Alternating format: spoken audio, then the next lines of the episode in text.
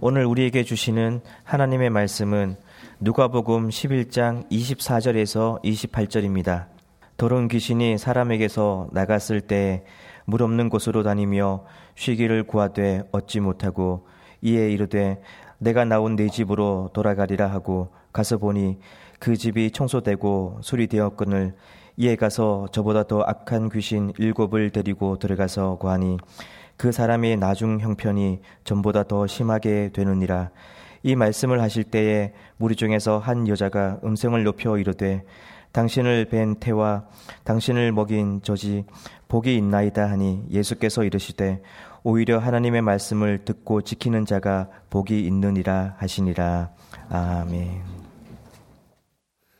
종종 신문이나 방송에서 평생 모은 재산을 대학이나 사회기관에 기탁하는 미담 기사를 읽거나 봅니다. 지난 12월 16일 신문 기사에서도 한 80대의 할머님이 어려운 환경 속에서도 학업에 열중하는 학생들을 위해 써달라며 노점상으로 모은 8억 원을 지방의 한 국립대학에 기탁했다는 내용이 있었습니다. 이분의 기탁은 이번이 처음이 아니었습니다. 2011년에는 10억 3천만 원을 기탁했습니다. 또 1993년에는 30년 동안 행상과 노점상을 하며 모은 33억 원 상당의 부동산도 기탁했습니다. 총 51억 3천만 원이나 기탁했습니다. 그 대학교는 장학금을 기탁한 할머님을 기려 2012년에 행정학 명예박사 학위를 수여했고 대학의 평생 교육원 강당의 이름을 그 할머님의 이름으로 명명하고 있습니다. 행상과 노점상으로만 50억 원을 넘는 돈을 모으는 것은 쉬운 일이 아닙니다. 아마 부동산 수익과 다른 기타 수익도 있었을 것이고 또 재산을 모으는 남다른 수완이 있었을 것입니다. 이분과 같은 분들이 사람들에게 칭송을 듣는 것은 재산을 잘 모았기 때문이 아니라 그 재산을 잘 내어 놓았기 때문입니다. 그래서 삶과 신앙에서 비움은 굉장한 미덕입니다. 무엇인가를 모으고 채우는 것도 중요하지만 그에 못지않게 비움도 중요합니다. 사회에서 존경을 받는 사람은 무엇을 많이 채운 사람 이라기보다 많이 비운 사람인 경우가 훨씬 더 많습니다. 우리의 몸도 마찬가지입니다. 선진국에 사는 사람들이 가진 병은 과식으로 인해서 지방과 같은 성분이 과다하게 몸에 축적되어 있는 경우 때문이 많습니다. 우리는 음식을 먹을 때에 기도를 합니다. 그것은 그 음식이 우리 앞에 오기까지의 과정에 있었던 사람들의 손길과 역사하신 하나님, 그리고 그 음식을 함께 나누는 기쁨을 감사하는 것입니다. 그 음식이 우리의 건강을 유지하게 해 줍니다. 그런데 만약 우리가 먹기만 하고 비우지 않는다면 어떻게 되겠습니까? 아무리 산의 진미를 먹는다고 할지라도 그 음식, 우리의 몸을 잘 비우지 못한다면 그 음식들은 오히려 해가 될 것입니다. 그래서 우리에게는 먹을 수 있음만이 감사의 제목이 아니라 비울 수 있음도 감사의 제목입니다. 그런데 우리의 삶과 신앙은 단지 비움 자체가 목적이 아닙니다. 비움은 또 다른 채움, 더 바른 채움, 더 영원한 것을 채움을 위한 전 단계이기 때문입니다. 그래서 비움 자체만을 목적으로 삼을 때는 낭패를 당할 수 있습니다. 오늘 본문이 그 사실을 잘 일러주고 있습니다. 24절에서 26절이 이렇게 증가합니다. 더러운 귀신이 사람에게서 나갔을 때에 물 없는 곳으로 다니며 쉬기를 구하되 얻지 못하고 이에 이르되 내가 나온 내 집으로 돌아가리라 하고 가서 보니 그 집이 청소되고 수리되었거늘 이에 가서 저보다 더 악한 귀신 일곱을 데리고 들어가서 거하니 그 사람의 나중 형편이 전보다 더 심하게 되느니라. 여기서 집은 사람의 영혼이나 마음 또는 삶을 의미합니다. 어떤 사람이 이전과 다르게 살아야 되겠다고 결심을 하고 그 마음을 정리를 했습니다. 이전에 행하던 악한 습관도 버리고 부정직한 삶도 청산했습니다. 그런데 그 사람의 마음에서 그 사람을 조종하던 귀신이 출타했다가 돌아와 보니 그 마음이 이전과는 완전히 다르게 정리가 되어 있었습니다. 그래서 나가서 자기보다 더 악질 귀신 일곱을 더 데리고 와서 그 마음을 점거하고 나니까 그 사람이 더 추하게 되었다고 증거합니다. 저와 같은 일반인들이 청와대로 마음대로 들어가지 못하는 이유는 무엇이겠습니까? 그 집의 규모가 크기 때문이겠습니까? 아니면 지은 건축 자재가 최고급이기 때문이겠습니까? 그것도 아니라면 깨끗하게 청소를 해놨기 때문이겠습니까? 모두 아닙니다. 거기는 대통령이 계시기 때문입니다. 청와대가 아니라 초가집이나 옥탑방, 원룸이라고 할지라도 그곳이 대통령의 집이라면 아무나 함부로 들어가지 못합니다. 옛날에는 궁궐에도 마음대로 들어가지 못했습니다. 그것은 방이 100개나 넘는 거대한 집이었기 때문이 아니라 그곳에는 임금님이 살고 계셨기 때문이었습니다. 그러나 지금은 궁궐을 자유롭게 드나들 수 있습니다. 지금은 이름과 모습은 궁궐이지만 실제로는 공원이고 박물관이기 때문입니다. 우리의 영혼과 우리의 삶에 하나님을 모시면 거기가 영적인 청와대가 되고 영적인 궁궐이 됩니다. 그러나 하나님 외에 다른 것들은 아무리 많은 것을 갖다 놓아도 또 아무리 값비싼 것을 갖다 놓아도 또 아무리 진귀한 것을 갖다 놓는다 할지라도 그곳은 머지않아서 사탄이 와서 그네를 타고 미끄럼틀을 타고 노는 놀이터가 되는 것을 잊지 않으셔야 합니다. 그래서 우리의 삶과 신앙의 체움보다 비움이 중요하고 비움 후에 영원한 것을 채우는 것은 더욱 더 중요합니다. 우리의 삶과 신앙에 주님을 주인으로 모시는 것, 주님의 말씀으로 채우는 것은 가장 바른 삶의 출발이자 완성입니다. 더 나아가서 이 본문의 말씀은 14절부터 이어진 것입니다. 예수님께서 말을 하지 못하는 귀신이 들려 말을 하지 못하는 장애인이 된 한 사람을 고쳐주셨습니다.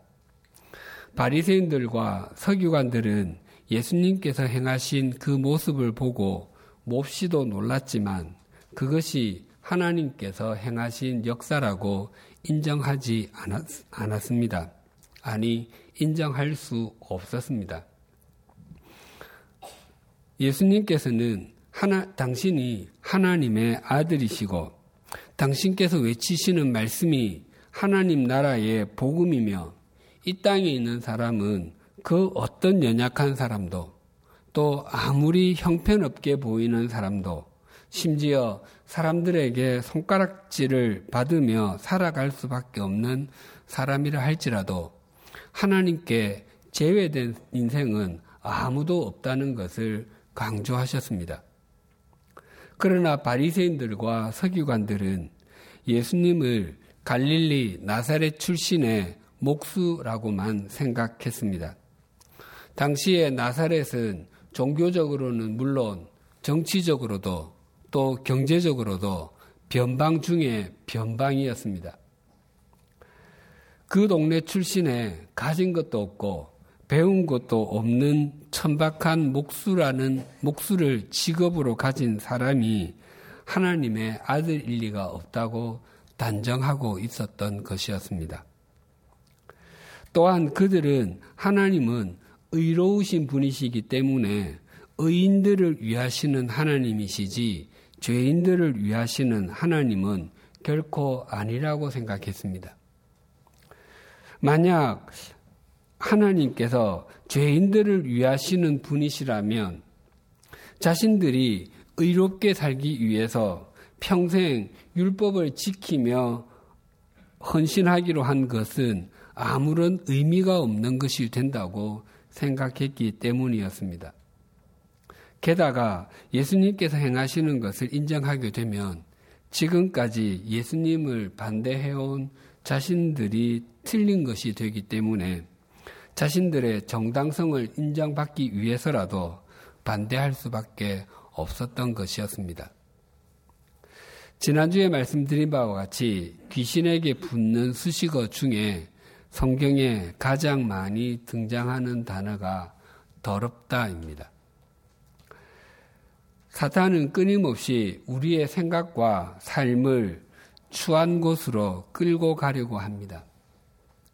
아담 이후로 우리는 죄를 짓는 것을 좋아하는 본성을 가지고 태어났습니다. 그래서 우리는 우리 자신도 모르게 죄를 짓는 현장으로 끌려가기도 합니다. 그러나 우리가 예수님을 주님으로 영접하고 하나님을 아버지로 모시고 살고 나서부터는 죄를 지어도 마음이 편하지가 않습니다. 마치 아무런 까닭 없이 남의 집에 얹혀 사는 듯한 기분이 듭니다. 그래서 죄의 현장에 있으면 이전에는 그렇게 편안했는데 지금은 여기가 내 집이 아닌데 라는 생각이 듭니다. 그것은 우리가 이미 다른 존재가 되었다고 성령님께서 우리에게 속삭여 주시기 때문입니다. 서기관들과 바리새인들 그리고 종교 지도자들과 같은 사람들은 율법을 지키는 것을 목숨처럼 생각했습니다. 그들은 율법이라는 빗자루와 걸레로 자신들의 삶을 깨끗하게 청소했습니다. 윤리적, 도덕적인 차원에서 청소는 했지만 문제는 그 정리된 마음과 삶에 하나님을 주인으로 모시지 아니하고 율법을 행했다고 하는 자신들의 의를 주인으로 삼고 있었습니다. 그래서 더러운 귀신이 자기보다 더 악한 귀신 일곱 마리, 성경에서 칠은 완전수입니다. 그 귀신 일곱 마리를 데리고 와서 그 마음을 쑥대밭으로 돼지 우리로 만들어 버리고 말았던 것입니다. 바리새인들과 서기관들이 하나님께서 주신 율법의 말씀을 그대로 지키며 살려고 했던 것에는 아무런 문제가 없습니다. 오히려 그러한 태도는 칭찬을 들어서 마땅합니다. 문제가 되는 것은 그들이 행한 것을 자신들의 의로 삼고 그것을 그렇게 살지 못하는 사람들을 정죄하는 도구로 삼은 것입니다. 마태복음 6장에 보면 바리새인들이 행했던 외식에 대해서 예수님께서 지적하시는 장면이 나옵니다. 그 당시 유대인들의 3대 경건의 행위가 구제와 기도와 금식이었습니다. 그들은 구제할 때에 사람들이 많이 모이는 회당이나 큰 거리에서 나팔을 불어가면서 식물이나 물건들을 나누어 주었습니다. 구제를 베푸는 자신이 얼마나 선한 사람인지 다른 사람들에게 과시를 했습니다. 그러나 예수님께서는 그런 바리새인들을 향해서 외식하는 자라고 말씀하셨습니다. 그것의 문자적인 의미는 가면을 쓰고 연극을 하는 사람이란입니다. 또 그러한 사람들에게 이미 자기 상을 받았다라고 말씀하셨습니다. 그것의 문자적인 의미 역시 영수증을 주었다는 뜻입니다. 즉, 거리에서 나팔을 불며 구제한 것으로 인해서는 사람들에게 이미 칭찬을 들었기 때문에 그것은 이미 대가를 받은 것과 같아서 그 구제한 것으로는 하나님께 받을 상이 없다고 말씀하시는 것입니다. 기도도 마찬가지였습니다. 기도하는 것은 참 귀한 일입니다. 우리는 짧은 호흡의 기도와 긴 호흡의 기도, 그리고 깊은 호흡의 기도를 하는 사람들이어야 합니다. 하지만 바리새인들은 구제할 때와 마찬가지로 회당이나 큰 거리에서 하늘을 우르러 두 팔을 들고서 큰 소리를 질러가며 기도했습니다.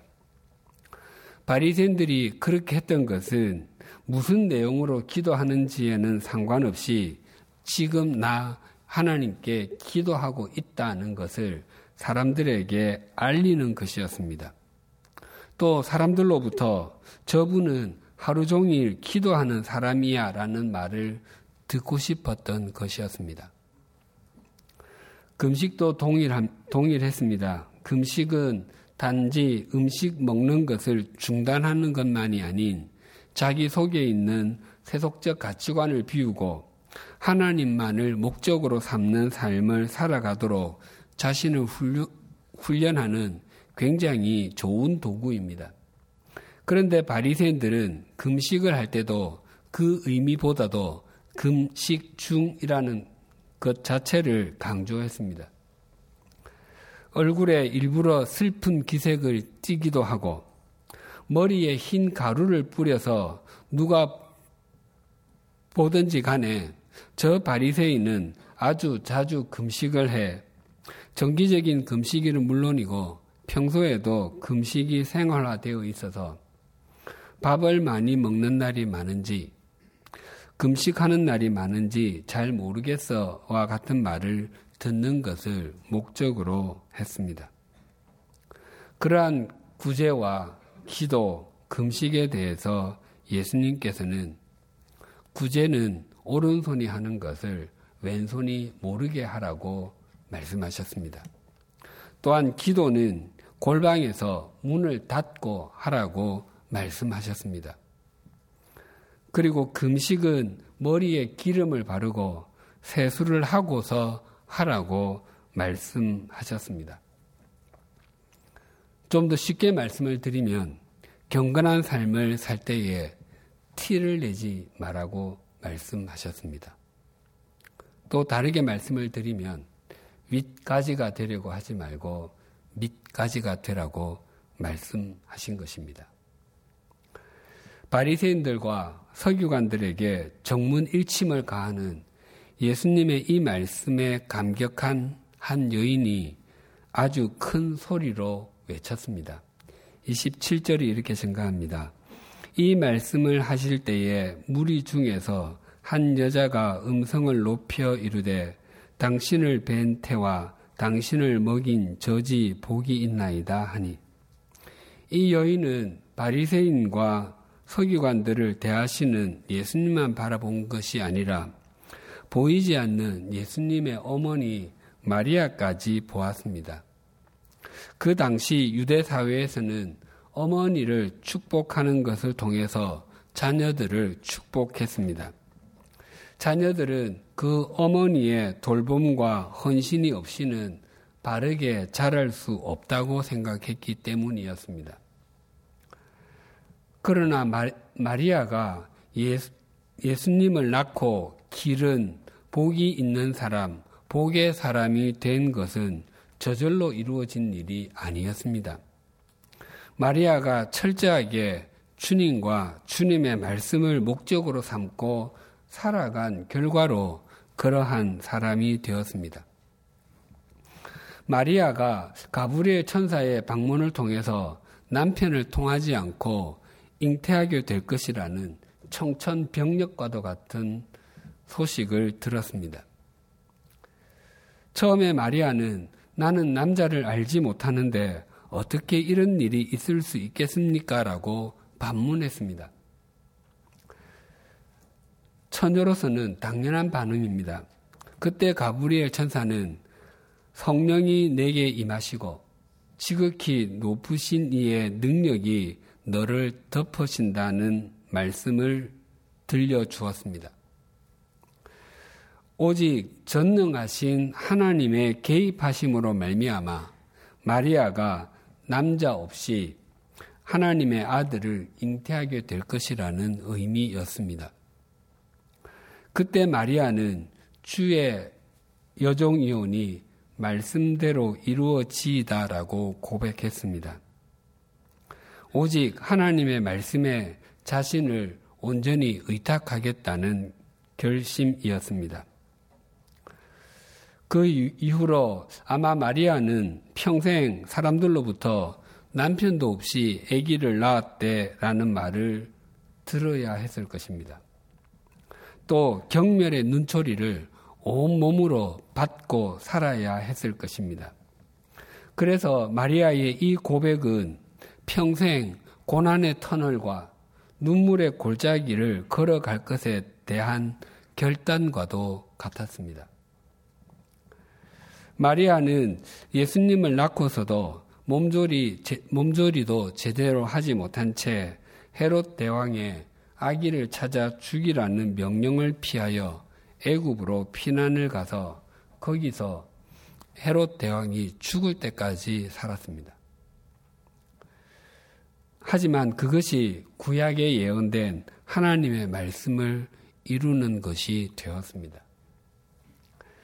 마리아와 요셉은 예수님께서 12살이 되었을 때 절기를 지키기 위해서 성전으로 갔다가 집으로 돌아가는 길에 예수님을 잃어버렸다는 사실을 알게 되었습니다. 마리아와 요셉은 다시 성전으로 되돌아가서 아들을 찾았을 때 예수님께서는 어찌하여 나를 찾으셨습니까? 내가 아버지 집에 있어야 될 줄을 알지 못하셨습니까? 라고 말씀하셨습니다. 마리아는 그 말씀의 의미가 무엇인지 전부 이해하지 못했지만 그 모든 말씀을 자기의 마음에 두었다고 성경은 증언합니다. 말씀을 간직하고 지켰다는 의미입니다. 다른 사람들은 그 말씀을 그저 어린 소년의 말로 듣고 흘렸을지라도 마리아는 마음에 두고 생각하는 어머니였습니다. 또 예수님께서 가나의 혼인잔치에서 물로 포도주를 만드실 때에도 마리아는 철저하게 아들이자 주님이신 예수님을 신뢰하였습니다. 그 잔치에서 흥을 돋게 하는 포도주가 떨어졌을 때 마리아는 예수님께 포도주가 떨어졌다고 말하였고 예수님은 나와 상관이 없다고 말했습니다. 하지만 마리아는 하인들에게 예수님께서 무슨 말씀을 하시든지 그대로 하라라고 말했습니다. 마리아는 아들 예수님과 예수님의 말씀에 절대적인 능력이 있음을 믿었던 것입니다. 또한 마리아는 예수님께서 십자가에 달리실 때도 그 곁에 있었을 뿐만 아니라 예수님께서 부활하시고 승천하신 후에, 후에는 다른 제자들과 함께 마가의 다락방에서 기도드리며 약속하신 성령을 기다렸습니다. 아들 예수님의 어머니에서 아들 예수님의 제자, 아니 구주 예수님과 예수님의 말씀에 순종하는 제자가 되었던 것입니다. 마리아는 예수님께서 태어나실 때부터 십자가에서 죽음을 당하실 때까지 고통을 깊게 감수해야 했습니다. 하지만 예수님께서 이 땅에 오실 때부터 승천하실 때까지 함께한 유일한 사람이 마리아였습니다. 그리고 아들이자 주님이신 예수님과 그 말, 그 말씀에 자신의 온 생을 드렸습니다. 그래서 그녀는 세상에서 그 누구보다 복을 받은 사람, 복의 사람이 되었습니다. 한 여인의 감격스러운 고백에 덧붙여 예수님께서 이렇게 말씀하셨습니다. 28절이 이렇게 증가합니다. 예수께서 이르시되 오히려 하나님의 말씀을 듣고 지키는 자가 복이 있느니라 하시니라. 우리도 마리아처럼 진정으로 복을 받은 사람, 복의 사람이 되는 길은 하나님의 말씀을 듣고 지키는 사람이 되는 것입니다. 우리의 삶과 신앙, 신앙을 악한 세력과 세속적 가치관이 염탐하지 못하게 하고 우리의 인생을 황폐하게 만들지 않고 풍성하게 만드는 것은 하나님의 말씀을 듣고 지키는 것입니다. 그 말씀으로 우리의 삶과 믿음을 채울 때 우리는 날이 갈수록 복된 인생을 살아가게 될 것입니다.